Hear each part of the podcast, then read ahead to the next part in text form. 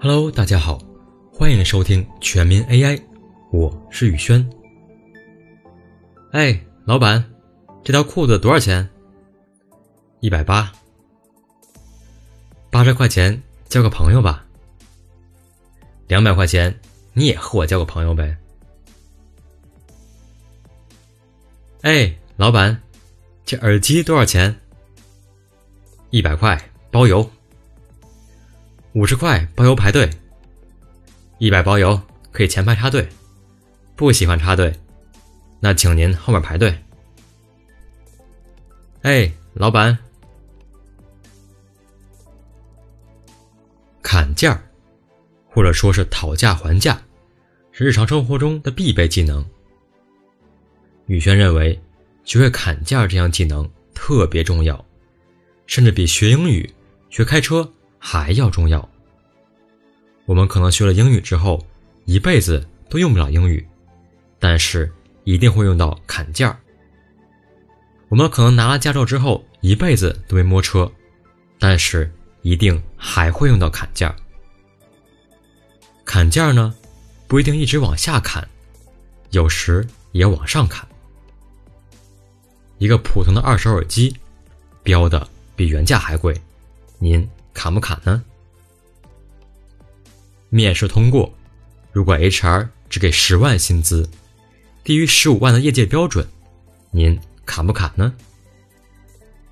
现实生活中，没有人是傻子，每个人都希望以更低的成本获取更高的价值，砍价就自然而然的发生了。有人很享受砍价的乐趣，在这无情的战场上。舌战群儒，最终力压群雄。而有人会觉得砍价索然无味，就是在浪费时间。好了，不管您属于哪一种，砍价 AI 都会站在您的一侧来帮您。先澄清一点，我们聊的砍价 AI 不仅仅局限于一个人形机器人，它的应用范畴其实更广。砍价 AI 的确可以植入机器人中，但它也可以变得虚无缥缈。植入一个 APP、一个网站，甚至是你看不见的云端。对于顾客而言，无论看得见看不见，它就在那里。目前有一些研究正在利用砍价 AI 来促成成交，比如我们在开头那两个对话。卖家和买家在二手平台上沟通，在正常情况下，卖家会一步一步降低售价，而买家会一步一步提高出价。这个就是砍价 AI 的机制。现在我们把商品托付给了平台，平台把砍价 AI 植入到聊天机器人中，代替卖家。他在和买家讨价还价的过程中。逐步降价，直到达成一致。当然，这个成交价格需要大于卖家可以承受的最低价，不然不会达成交易。这对于初出茅庐的淘宝卖家和直播带货新手最合适不过了。因为砍价 AI 可以弥补经验上的不足，而且省时省力。首先，砍价 AI。会有一个初始价格估计器，它可以根据历史价格和当前市场价格估计出一个合适的初始价格。这个价格就是大家打开上面页面时看到的。之后，砍价 AI 设计了一个对话机制，通过与买家的交流，不断生成回复语句，并且在回复语句中嵌入新的价格。在对话中，每一句。都会参考历史消息，现在价格会越来越低，直到双方达成一致，或者放弃交易。这对于爱砍价的买家是个好事儿。通过人机对话和聊天机器人杀价，买家可以享受到砍价的乐趣，并且拿到实惠。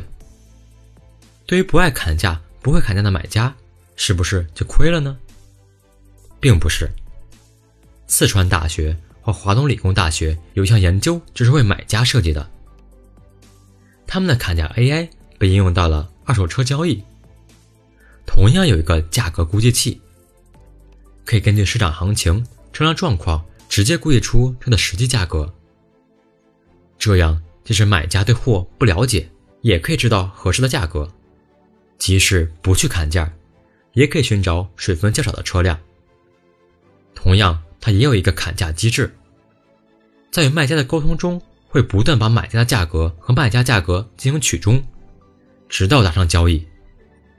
之前，买家十万块可能买辆价值九万的车，用了砍价 AI 后，十万块买到价值十一万的车也未尝不可。